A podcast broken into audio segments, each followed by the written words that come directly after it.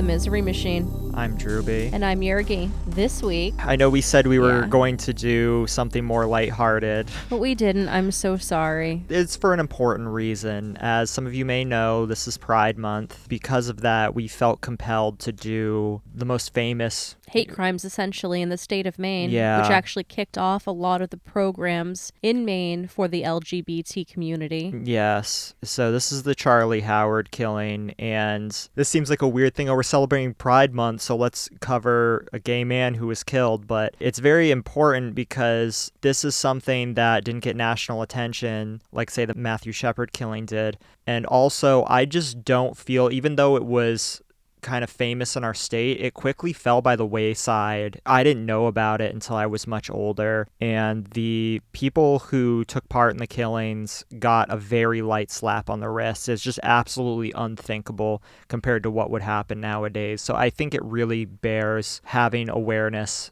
being raised about it. If you're listening on YouTube, please like and subscribe. We're almost at 450, and that's growing really fast. So thank you to everybody who's been helping us with that. Our social media is in the description. But without further ado, this is Charlie Howard killing.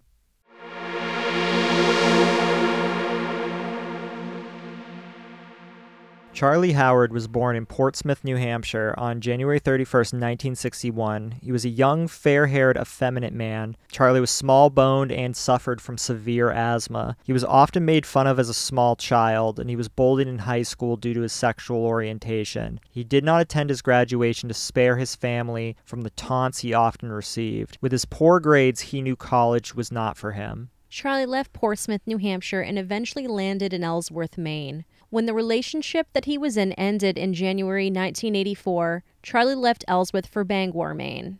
In Bangor, Paul Nodden and Scott Hambleton befriended Charlie. Charlie was homeless with no prospects, and Scott and Paul welcomed Charlie into their home. After a month, Charlie's opportunities were nil, and Scott and Paul convinced him to return home to Portsmouth to live with his mother and stepfather. Unfortunately, Charlie was not home a week with his family when he knew he could not stay. He had a brief relationship that ended quickly, and when he called his two friends in Bangor, they realized Charlie was hurting and invited him to come back to Bangor. So Charlie returned in high spirits. He joined a local supportive Unitarian church on Union Street, as well as the Bangor support group Interweave. Church had never been a big part of Charlie's life, but the acceptance he felt among the Unitarians was a new experience. Here he found a new place to express his own openness and sense of humor and his love for life. He started attending services regularly and soon decided to undertake the preparations required for membership. The UU Church and Interweave were the only two organizations in Bangor that welcomed the LGBT community at the time. Many of the churches, in fact, were openly hostile. Fundamentalist preachers used their pulpits to blame gays and lesbians for many of society's ills. Here he made new friends and was accepted for who he was. And thanks for their support, Charlie prepared Easter dinner for Paul and Scott and decorated their home. Eventually, Charlie took an apartment on First Street near his church and adopted a kitten. Charlie lived at a time when most gay men were still closeted, but Charlie was out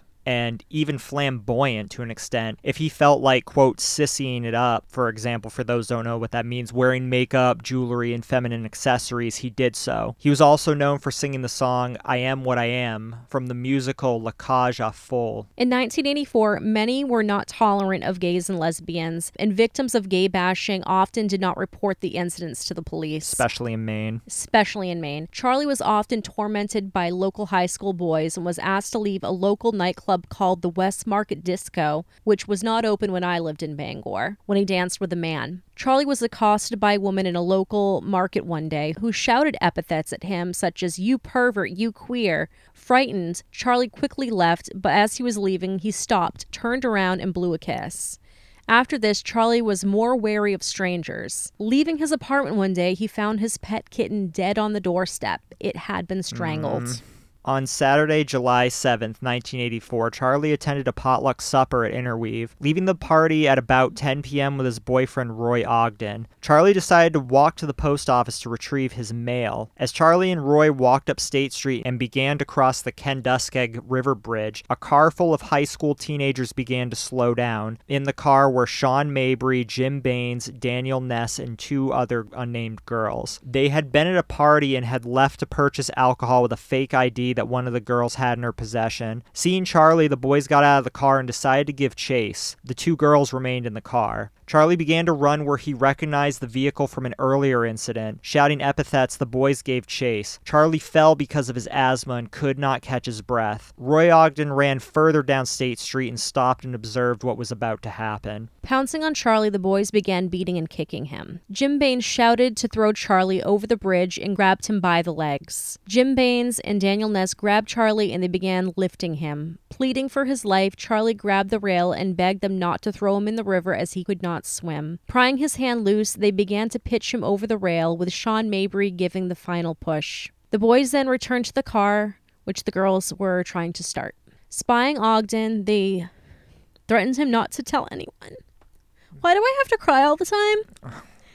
because because this happened in our backyard and this is really gross i think like we forget just how much heinous stuff like this happened to you know lgbt people for a know. very long time. I have to say sorry to Eddie because I know he doesn't like to listen to when I cry, but I'm sorry.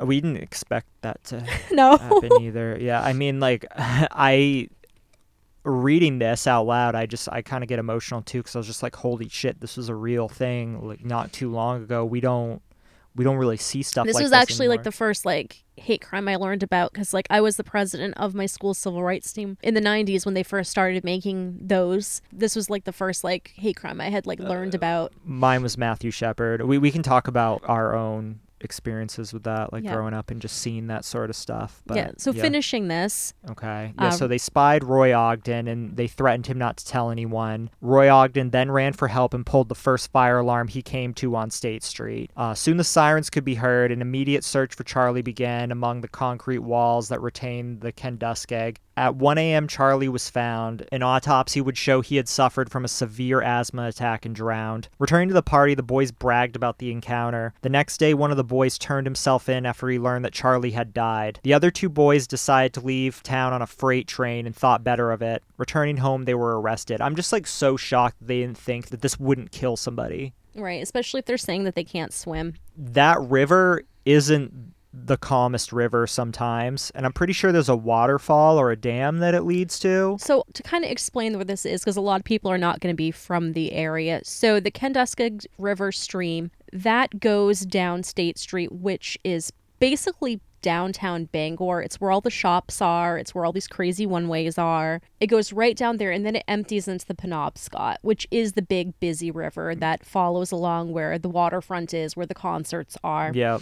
but it if you can't swim there's no way to get out because there's like cement retaining walls so if you're you can't swim you're fucked you're not going to get out Yeah. and that's why he drowned So now, after looking at a picture of it, I think that even if you could swim, you would drown because the walls are just so high and there's no way out. There doesn't seem to be anything to hold on to or climb up out of. there really isn't so if my memory serves me correctly with this it is those retaining walls all the way until it hits the penobscot and em- like empties into the river in pickering square so unless you are a very good swimmer and can just ride it out Or can float on your back or or, float on your back you're, you- it's kind of hard to do with clothes on. Yeah, I don't believe you can get out until there. I mean, it's not that far, but if it's rough or you're not a good swimmer, I mean, it you, seems like a safety hazard that there should be something there to hold on to in case somebody falls. yeah, It seems like a huge drowning hazard. I wonder if people that people drowning in that river is not an uncommon thing. Yeah. I'm not 100% sure. I mean, I haven't really walked that area in a long time. If we head up to Bangor anytime soon, we can go ahead and stop. It's a, it's a nice area anyway. Yeah, I've been is a really there nice area. times. You know, we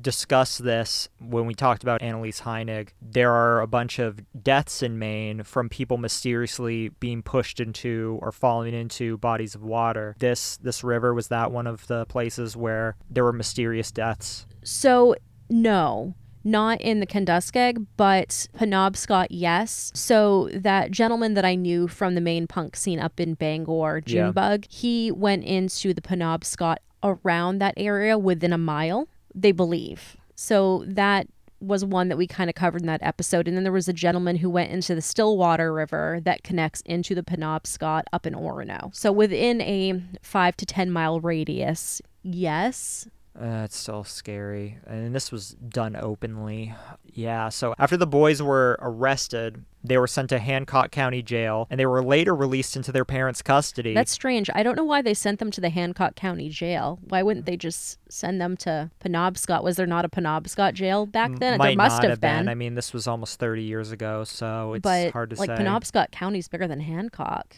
yeah. So that's just interesting. Anyway, Uh, tangent. the the justice system in Maine is weirdly set up, but they were all tried as juveniles, despite I, I don't have their ages, but they were at least 16 years they of age. They were like age. 16, 17 when this happened. Yeah, under the age of 18, but no younger than 16. mean, they were driving. Yeah, they were all driving. I mean, there could have been somebody in the car who was under 16, but I know some of them were 16. yeah, okay.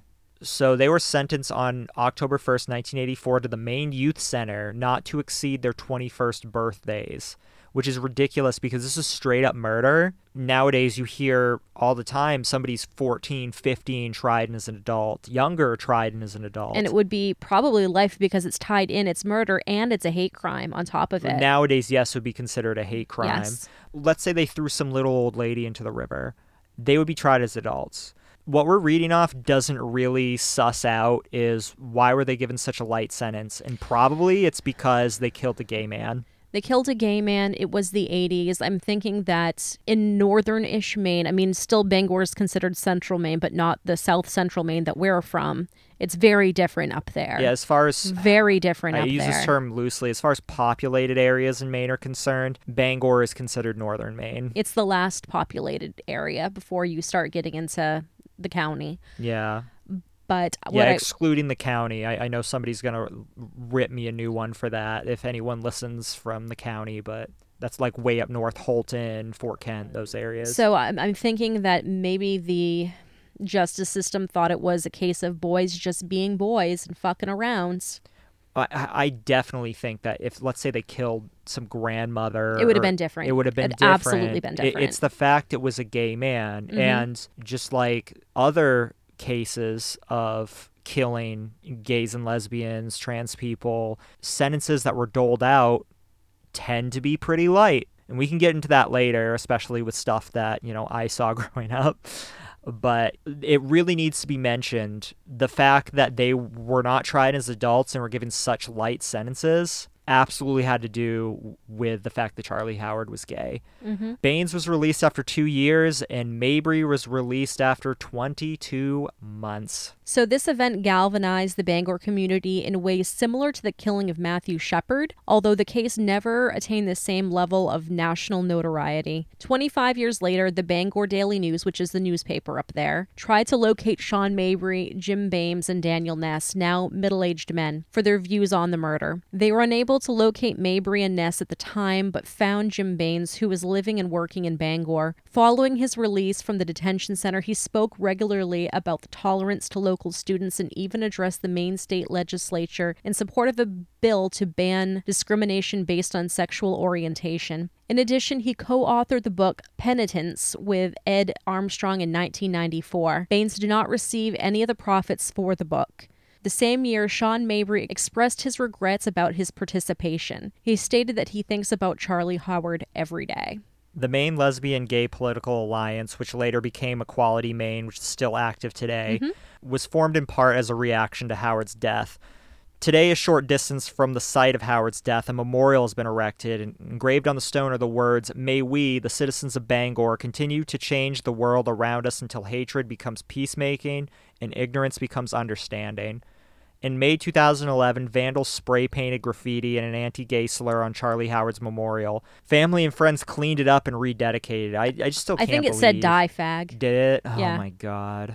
July 7th, which is Howard's death date, is now Diversity Day in Bangor. On July 7th, 2004, which is the 20th anniversary, a walk was held in memory of Charlie Howard.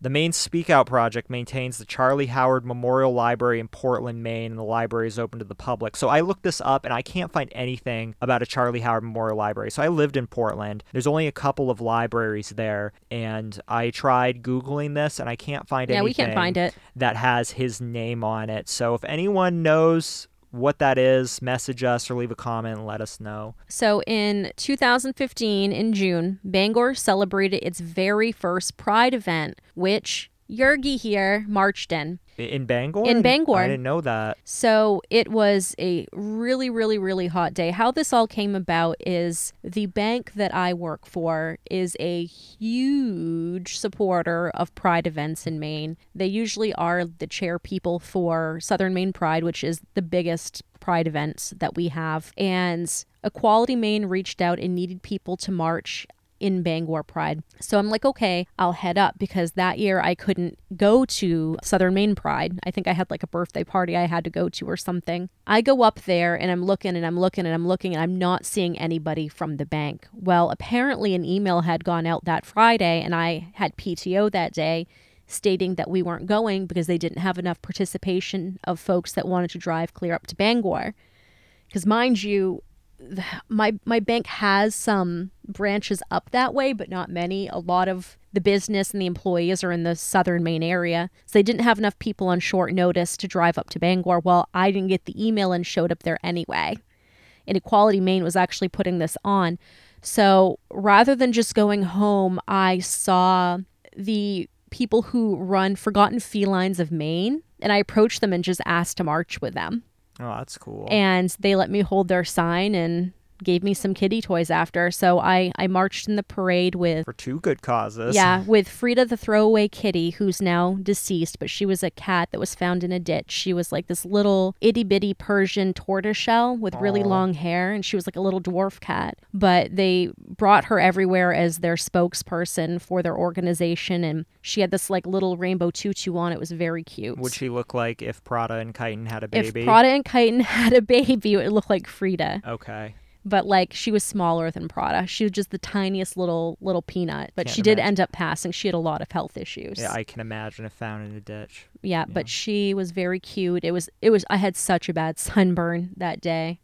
It yeah. was so hot. Yeah. And surprisingly, I mean, it was a small event. There weren't many people marching in it. It was definitely not like the pride events that I've been to in Portland. No, I'm sure it was very underwhelming. I've seen some of these smaller town pride Mhm. events, and it's it's not what you guys at home are probably envisioning. No, but I mean, it was decent sized. I was actually somewhat surprised about it. So I marched with them. Uh, Bangor Roller Derby was in front of us, and it was actually kind of it was kind of fun. And then they had street festival type thing where there were vendors in Pickering Square. But at that point, like I just wanted to head home because I was very sunburnt and yeah, needed it's, some it's food, and it was quite a drive. Definitely sun sun drunk, but yeah, I went to their very first Pride event ever Wow. up there. I didn't know that. And it's very strange because I lived in Bangor for a small portion of 2005. So it was basically covering the winter there into that summer. And I tell you what, it's a very different thing. I did not fit in at all. I mean, there is like a punk scene up there. When I moved up there, the only gay bar they had closed down. It was called Spectrum, and it was right near where my apartment was. But there was really no gay scene up there at the time. No jobs up there, so I can definitely go with the sentiment that Charlie couldn't find work because I worked two jobs at the mall, and my partner at the time worked like three jobs at the mall. We never left that goddamn mall. Literally open to close. That's where we were to like make ends meet on our $500 apartment. It was probably the biggest employer there, save for maybe a factory nearby or something like that. Uh, the airport was probably the second oh yes, biggest. the airport. because Mhm. that's where the only international airport is in Maine if you're if you need to go through customs. But there was really nowhere to work. They, I mean, there were some paper mills if you were skilled and could do that, but yeah, that was really all you could do up there. Bangor is at least back then and maybe to an extent now and from what I hear from people that live there have lived there it's just it's an impoverished place all things considered compared to other places in compared to other places. It's starting to get a little bit better now. It's definitely gentrified. That same apartment that I had, and when we went up to Bangor a couple weekends ago, I brought you by my old apartment. Yeah. It was a hot fucking mess. yeah It was definitely just went to shit. But an apartment like that now probably would be like a thousand dollars because it's so close to downtown. Yeah, it's true. And it was close to one Stephen King's house too. That pipe that was in it. The standpipe that's The- in the it, yeah. yeah. It was like centrally located to so many different things. So the UU Church, I could walk there Yeah. from my apartment. I could walk to Charlie Howard's house that was just on the other side of the roads. Oh, his house was. yeah, Uh, the the numbered streets, first, second, third, all that stuff. That's over on the other side. was that place memorialized or anything like that? We could find out. I don't think so, but Okay. Bangor definitely. It's, it's just a very different thing. I mean, it's very quaint, but living there is very different. Yeah. I don't know. I don't know if that's changed. So if any of my Bangor friends want to kind of speak to that, Please please, do. do. My experience up there, although I found it very quaint and cute, just wasn't really great. I was happy to be back home. So this incident inspired a similar scene near the beginning of Stephen King's novel It, in which three homophobic teenagers throw an openly gay man, Adrian Mellon, over a bridge into the Kendiskeg, where he was. Did I say that right? Kenduskeag. You're saying it as best as you can. where he was set upon and murdered by the monster It in the form of Pennywise. This incident was shown in the opening of the film adaptation of the second part of the book of the same name.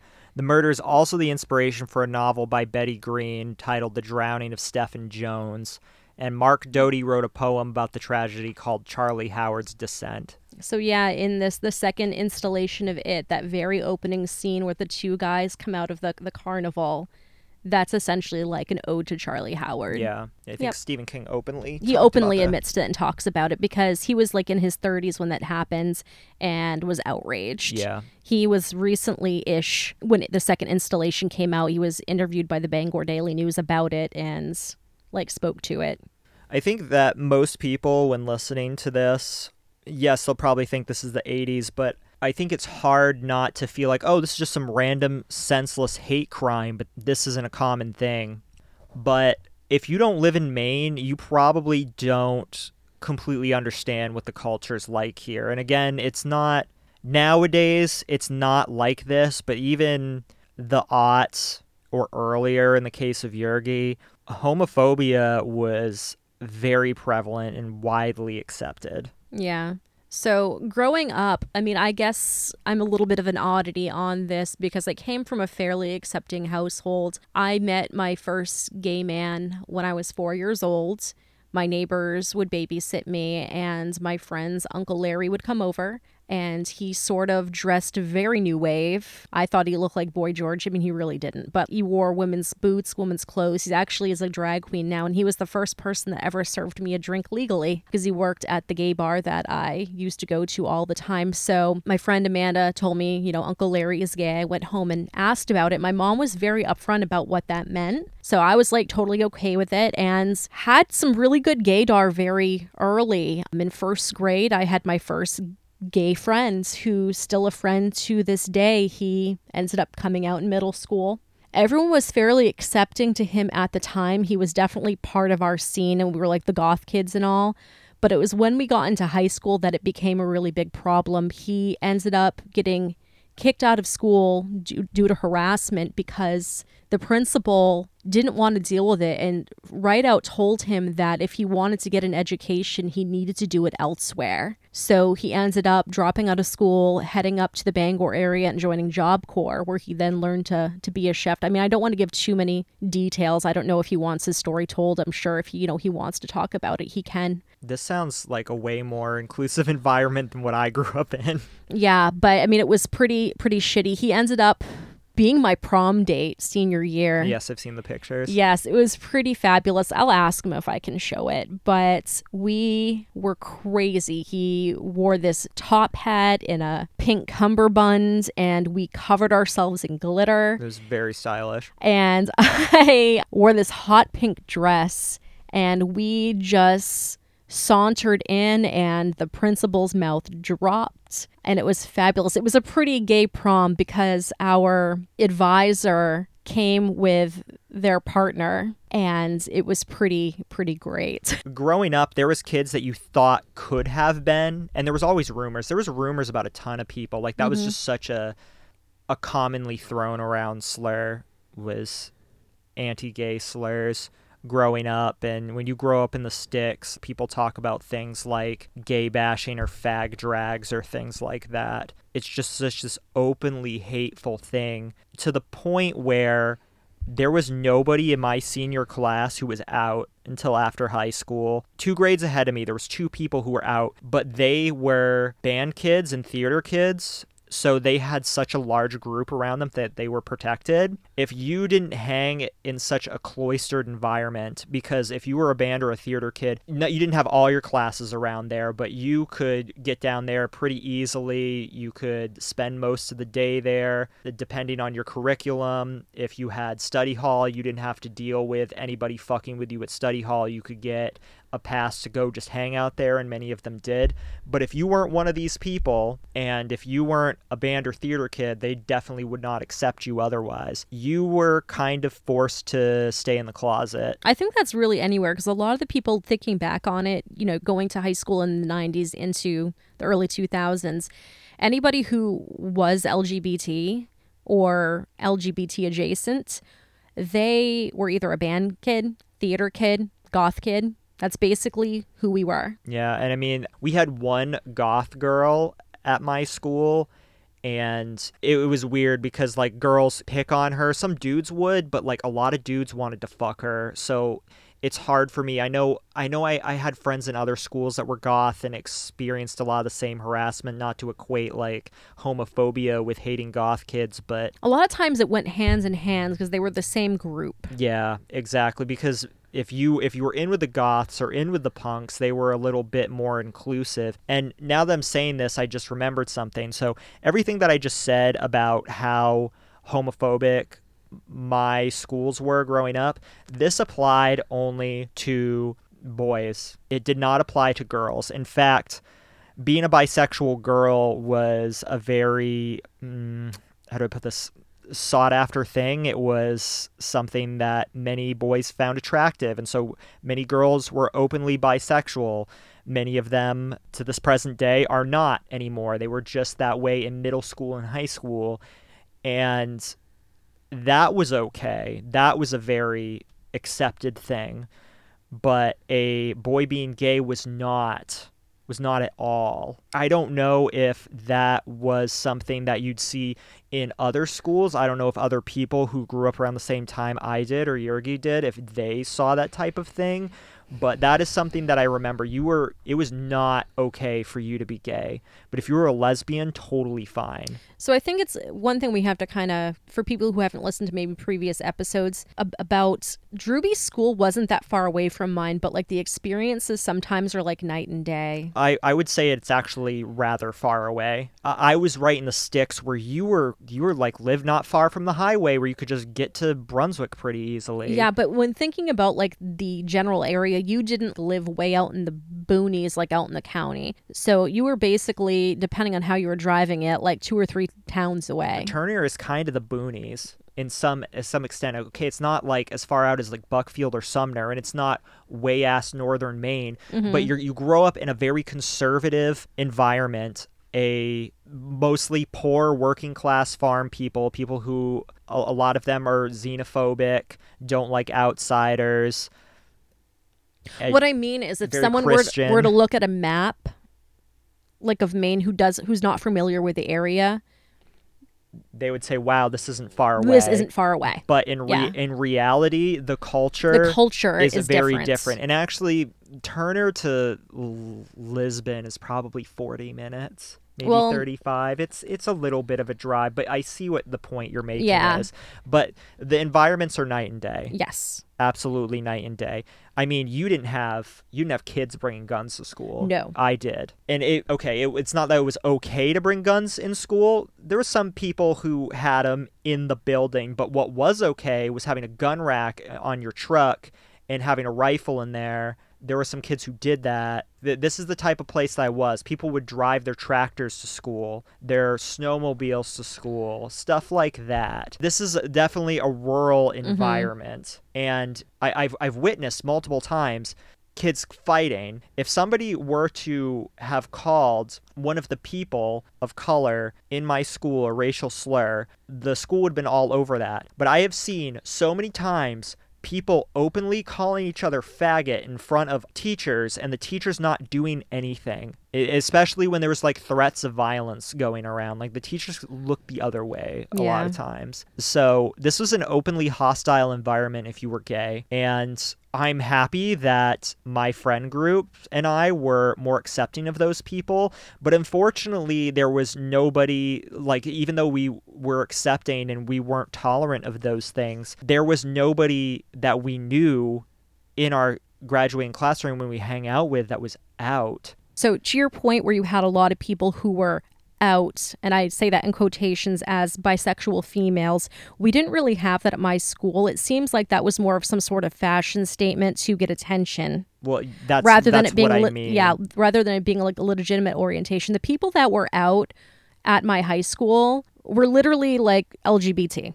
yeah There there wasn't any of this this trying to pander to men no it was by it, saying you were bi. it was 100% a pandering thing and the I, I wish i had somebody that i was close to that was bisexual in high school and now isn't because i want to talk to them like what was that like what was the pressuring like and between some of the few bisexual or lesbian women at school and the men where did the pressure come from and what kind of position did that Mhm. place you in because I was one of the out bisexual women in high school and I never had any sort of pressure whatsoever from anybody about anything, yeah which is like the very interesting thing about what went on at my school and what went on at your school. Yeah, it was it was quite different. Um, and and yes, there was a there was a period of time where this whole people talk about gay as a fashion statement that really only applied to bisexual women, and that was it. That did not like doing that as a as a man. You you were at risk, Yeah. very much at risk. You know, when I think about that place we worked at, yes. I remember one girl in particular who very aggressively tried to convert straight women or tried to find out how bisexual you were and very aggressively sexually harassed people and that was accepted. Yes. However, the the gay men that were there kind of a different story. Different if they, story. If, if they wanted to be predatory, they had to operate in secret or do things a little more subtly, or even just to be gay. It wasn't as this open thing as some of So as, as that as that woman I mentioned, and I kind of think that my high school, in Mhm. a way, was like that. yeah, so to your point with that, she was pretty sleazy. She wasn't just uh, like she was just played I, out nasty. I don't even want to say sli- I want to say predator. She was a Yeah. predator. She really was. And to your point about men who were doing the same thing, my roommate at the time was an open gay man, had a drinking problem, and at night sometimes would go in his room after a night of heavy drinking and would flirt with people via Facebook. He was fired for it. he did more than that. He was straight up sexually harassing people, and this is somebody that told me that don't worry, I'm he's not a threat to me because he's into real men. So yeah, no, I, I bore witness to a lot of his sexual harassment, but but still, like he had to be subtle about it. Whereas this this woman we mentioned, she was very open about it. So I just we're getting a little off topic here, but I kind of tie that back into like how my high school experience was. That workplace was uh, essentially high school plus, but Yeah. anyways. So, anyway, in closing, I'm really sad because this week I'm on vacation right now. But this week we were supposed to fly out to go see Eddie in Yeah. Milwaukee We were supposed to be in Milwaukee for Pride. to go to Milwaukee Pride. Yeah. And I'm really sad. I really wanted to meet Eddie and go to Pride there. It's going to happen at some point. I've never been to Milwaukee either. I've been to Wisconsin I've twice. never been that far out. I've been to Eau Claire. I've been to Madison. I've just never been to Milwaukee.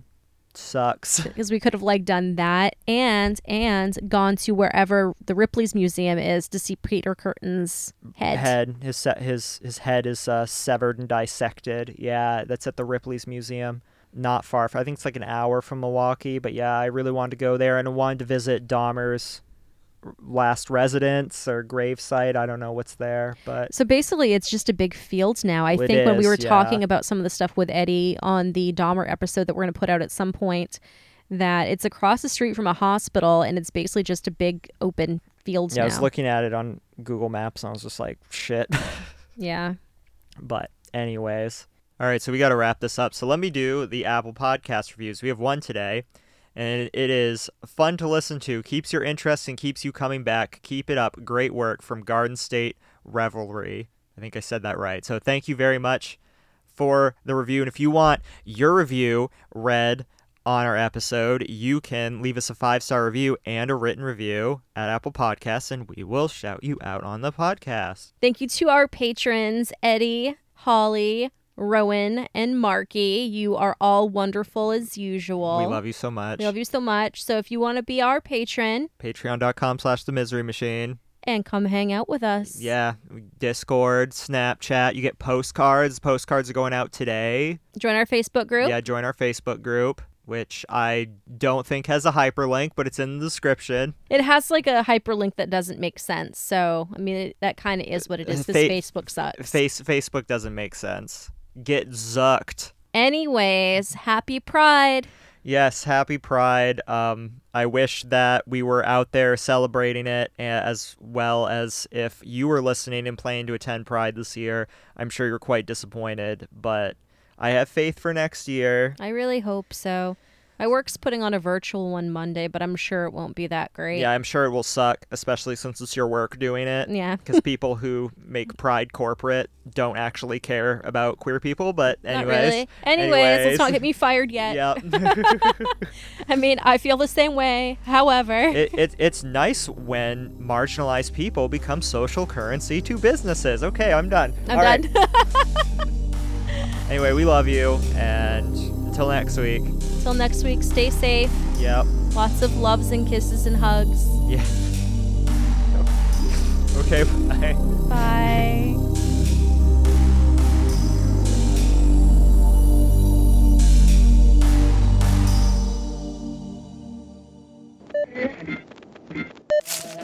Did you hear that? Who's out there? Oh, it's you, a podcast listener. Well, I'm John. Ooh, you really scared us. I'm Holly, and we host the Mystery of the Week podcast. Guided by curiosity, we creep through the shadows to uncover the strange and unexplained. Do ghosts use toilets? Is my dad Bigfoot? We are here to ask the big questions and seek answers by deep diving into a mystery or discussing personal experiences. Mystery of the Week is available wherever you listen to podcasts or visit motwpodcast.com. Bigfoot bless ya.